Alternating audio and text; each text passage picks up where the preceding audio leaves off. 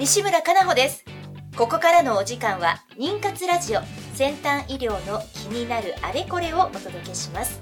最近妊活という言葉をよく耳にしませんか？妊娠の妊活動の活一言で言えば文字通り妊娠するための活動という意味があります。まさに妊活中のあなたに届けていく20分です。この番組ではゲストをお迎えしテーマに沿って不妊治療の最先端技術をご紹介していきます。お話を進めていただくのはスペイン発の不妊治療を専門とした遺伝子検査会社アイジェノミクスジャパンの法人代表であり理学博士のアンディさんそして技術責任者で工学博士のトシさんとお届けしていきます。それでは今週もアンディさんトシさんよろしくお願いいたします。よろしくお願いします。今週も先週の引き続き、フォーラックフランフロント大阪クリニックの理事長、森本義治先生にお越しいただきました。今日のテーマは、不妊治療における統合医療についてお話をいただきたいと思います。先生、よろしくお願いします。あよろしくお願いいたしよろますしくお願いいたしますこの番組は不妊治療に関わる遺伝子検査の専門家アイジェノミクスジャパンの提供でお送りします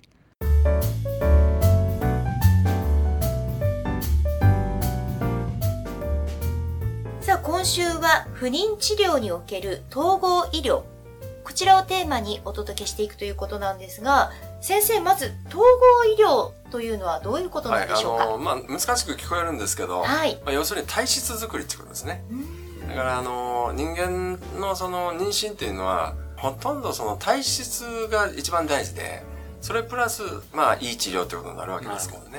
はい。でまあ統合って何かっていうと、今まで我々がやってるこう西洋のね、はい。普通の医療あるあるでしょ？えこういうものと他の心の医療とかね、はい、それえからあの栄養とかね。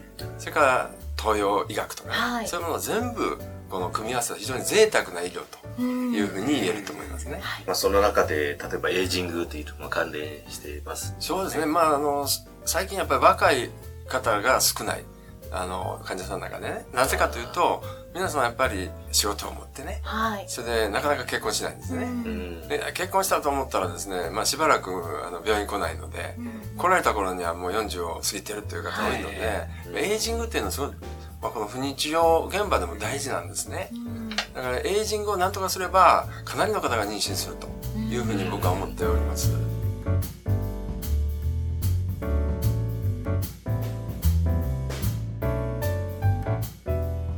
実際このエイジングにはどういうふうに対応というかですね。まああのしたらいいこの活性酸素っていうものがありましてね、はい。で体の中でも人間が呼吸するとですねその呼吸の、まあ、副産物みたいなね悪いものが出てくるんですね。はい。でこれがまあ一歩はまあがんに関係あるとか言われてるし、それから老化に関係あると言われてるし、で不妊治療でもですね活性酸素が多いと妊娠しないですね。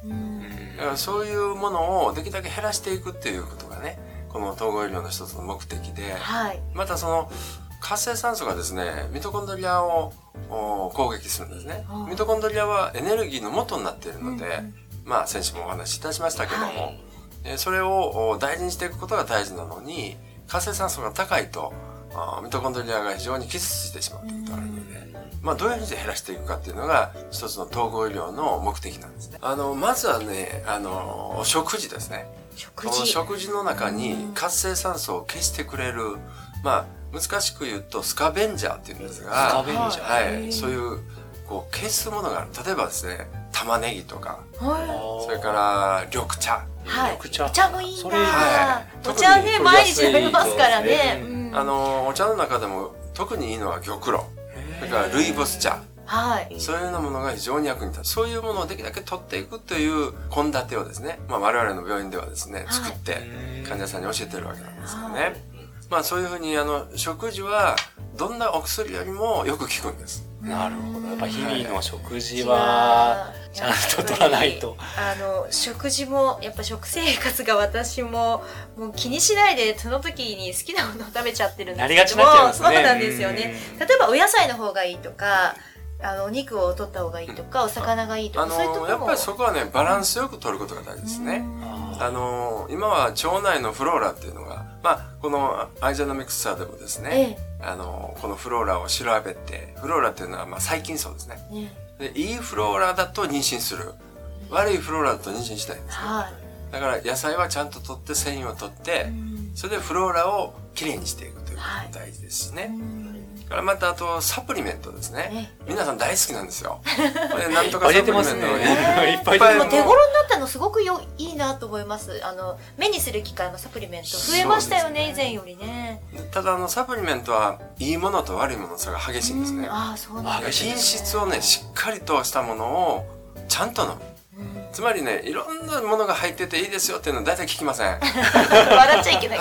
でもでもコマーシャルもねそうだとねそういうふうにいろいろ入ってるからこれ一個でみたいなそうそう、これ一個で済むっていうっていうだからちゃんと学問的に裏付けられたサプリメントをきちっとある一定の量飲むとね非常に効きます。うん例えばミトコンドリアもあっという間に活性化していきますよね。はい。だからサプリメントも大事ですが、ちょっと気をつけてほしいのは、あんまりその根拠のないものを飲まないうんということです。今あの、一番今そのミトコンドリアにいいと言われているサプリメントは、L カルニチンっていうものが一番聞いたことありますねはい。メディカルにチン。はい、品質のいい L カルニチンを飲むと、うんミトコンドリアは活性化しますね。飲んでいるだけではおしっこの中に流れていきます。ああそうなんだ。お金だけ払って満足してるって感じですね。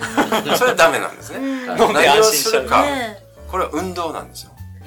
有酸素運動をすることによって、カルニチンが細胞の中に入って、はい。そしてミトコンドリアが活性化す。する。でこれはね、何も難しいことじゃないんです。ウォーキングでいいんです。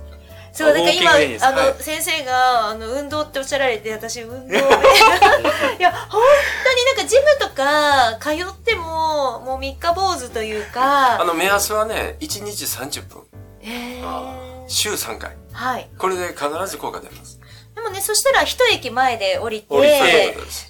ね、お散歩しながら、みたいな風に。あの、よくね、あの、運動してくださいって言ったら筋トレしに行く人あるんですけど、そう、なんかそういうイメージ。イメージはイメージはそう。筋トレは逆効果です。え、はい。活性酸素が出ますので筋トレ有とかマラソン酸素有酸素運動運動の方がはい。だから、ウォーキングかスイミング。水泳。水泳もいいんですね。うん、あるいはヨガ。そういうもヨガね。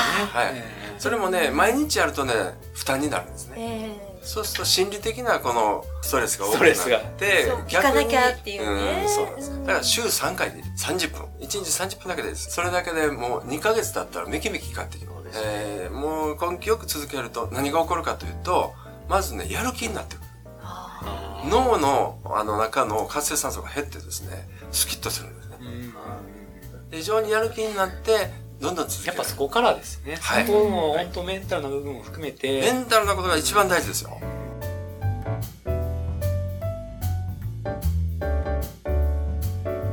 妊活ラジオ先端医療の気になるあれこれ。後半も先生よろしくお願いいたします。よろしくお願いしま。ます。あの前半もねあの統合医療とはというところで体質づくりに有効な、まあ、例えばサプリメントだったりそれからまあ簡単な運動でいいから例えば前のね一駅前からお散歩してこう歩いたりとか30分の運動が効果的だよなんていう話も伺ってきましたけれども他にもこう効果的なことってありますあのか実は我々のとこでそのウォーキングを開発してるんですね。開発？ウォーキングを開発名前がですね、ミトコンウォークと言いますけどね。ミトコンウォーク。ちょっ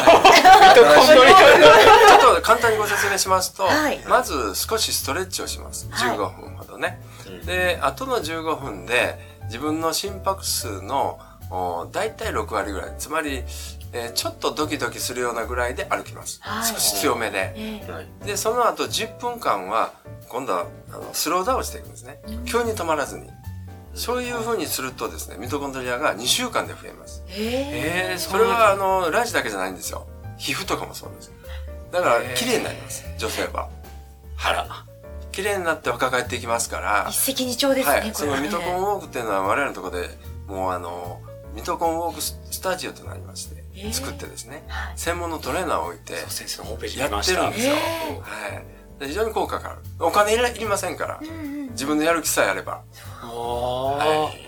あそうなんですね。無償で提供。はい効。果あの、すごくいいと思います。へあとはね、水素を吸うとかね、いろいろ最近あの、そうそう水素言われるねこともありまして。結構ありますよねはい。あの、そういうものもいいと言われておりますけどもね。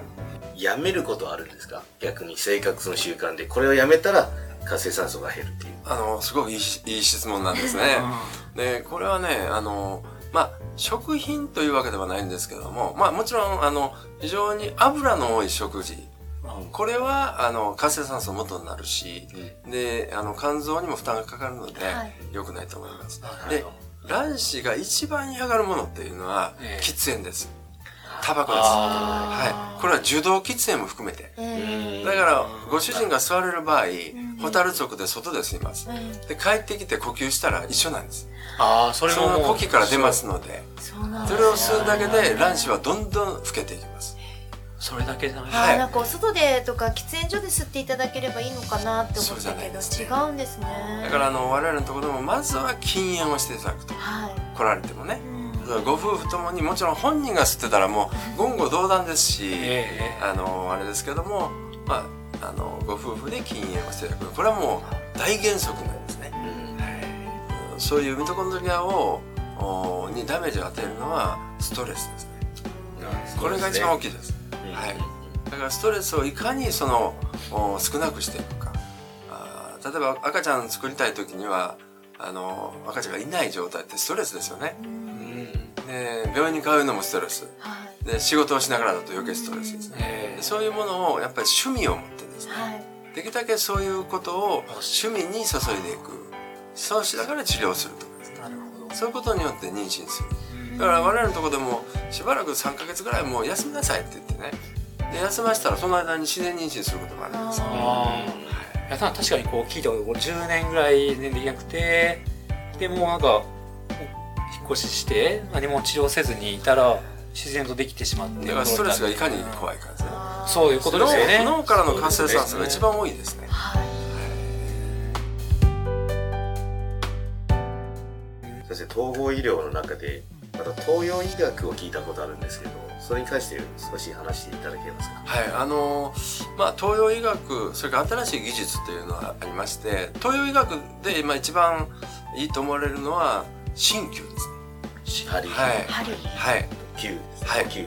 で、あの鍼灸をするそれでそれプラスですね、まああるいはですね、我々のところではまあ低出力レーザはい。ーレーザーをちょっと当てることによって気の巡りが良くなる。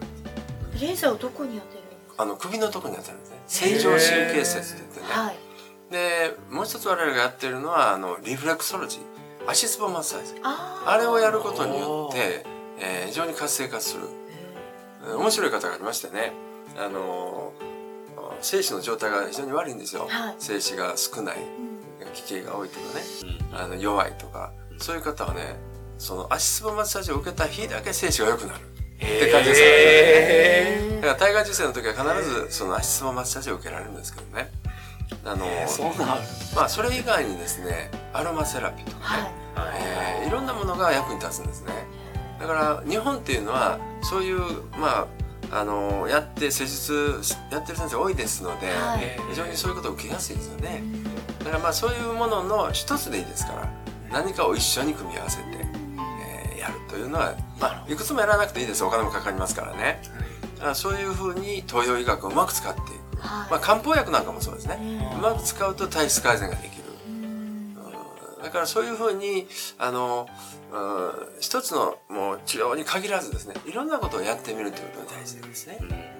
リフレクソロジーだってねまさにこうリラックスしてはい。こう静かなねゆったりとした気持ちになりながら足をこそういうことですね。ねやっていただいてっていうのもええ効果的なんですね、そうなんです。へえストレスの解消効果もねあ思いますうんねいいですねまあそれ以外にはまあヨガとかですね。はいヨガ。あのいろいろあるんですけど、例えばその体が冷えてるので、あの温めるために、えー、カイロ貼ったらいいですかっていうことあるんですけど、ああの皮膚の温度を上げても全く役に立たない。そうですね。中から温めていく中から大事ですよーね。なるほど。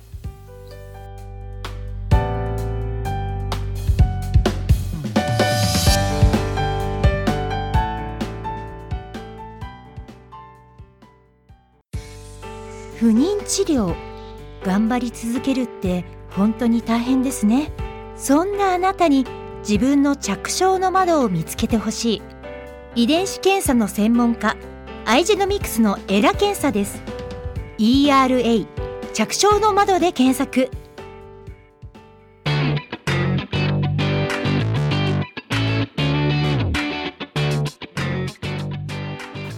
先生今日はあのいろんな話統合医療に関する話ありがとうございます、はい、でちょっとですねあのここから私たちアイジェノミクスジャパンのですねちょっと紹介を兼ねてですねまあ今私たちと使っていただいてるんですけども、ちょっとそのことについてお話しいただけませんでしょうか、あのもともとですねアイジェノミクス社との関わりっていうのはあのスペインの本社とあのの関わりが始まったんですね。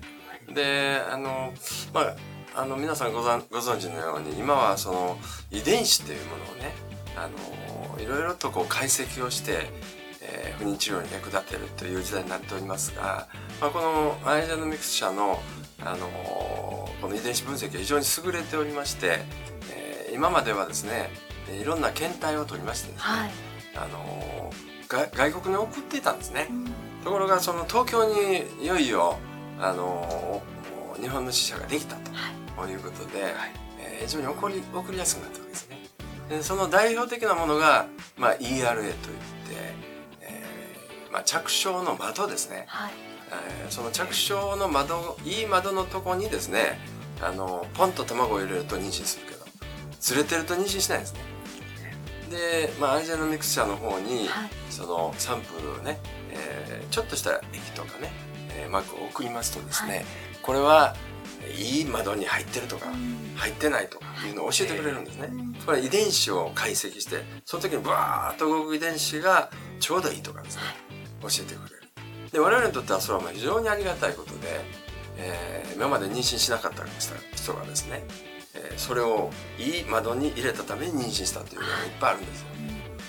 でもう一つはですね PGS と言いましてこれは着床前診断なんですが、これはあの、まあ、これからですね我々の学会が今あーいろんな研究を進めていて、えー一般的にね行われるようになるんです。最近あの NIPT と言いまして、えー赤ちゃんが生まれた後にですね、えー血液を取ってその赤ちゃんがあ元気かどうかを調べるっていうのがもう一般でできるようになったんですねでこの着床前診断もおそらく早晩ですね、えー一般的にできるようになるそうするとですねこのアイジェノミクス社のこの遺伝子、えー検索技術がですねはい。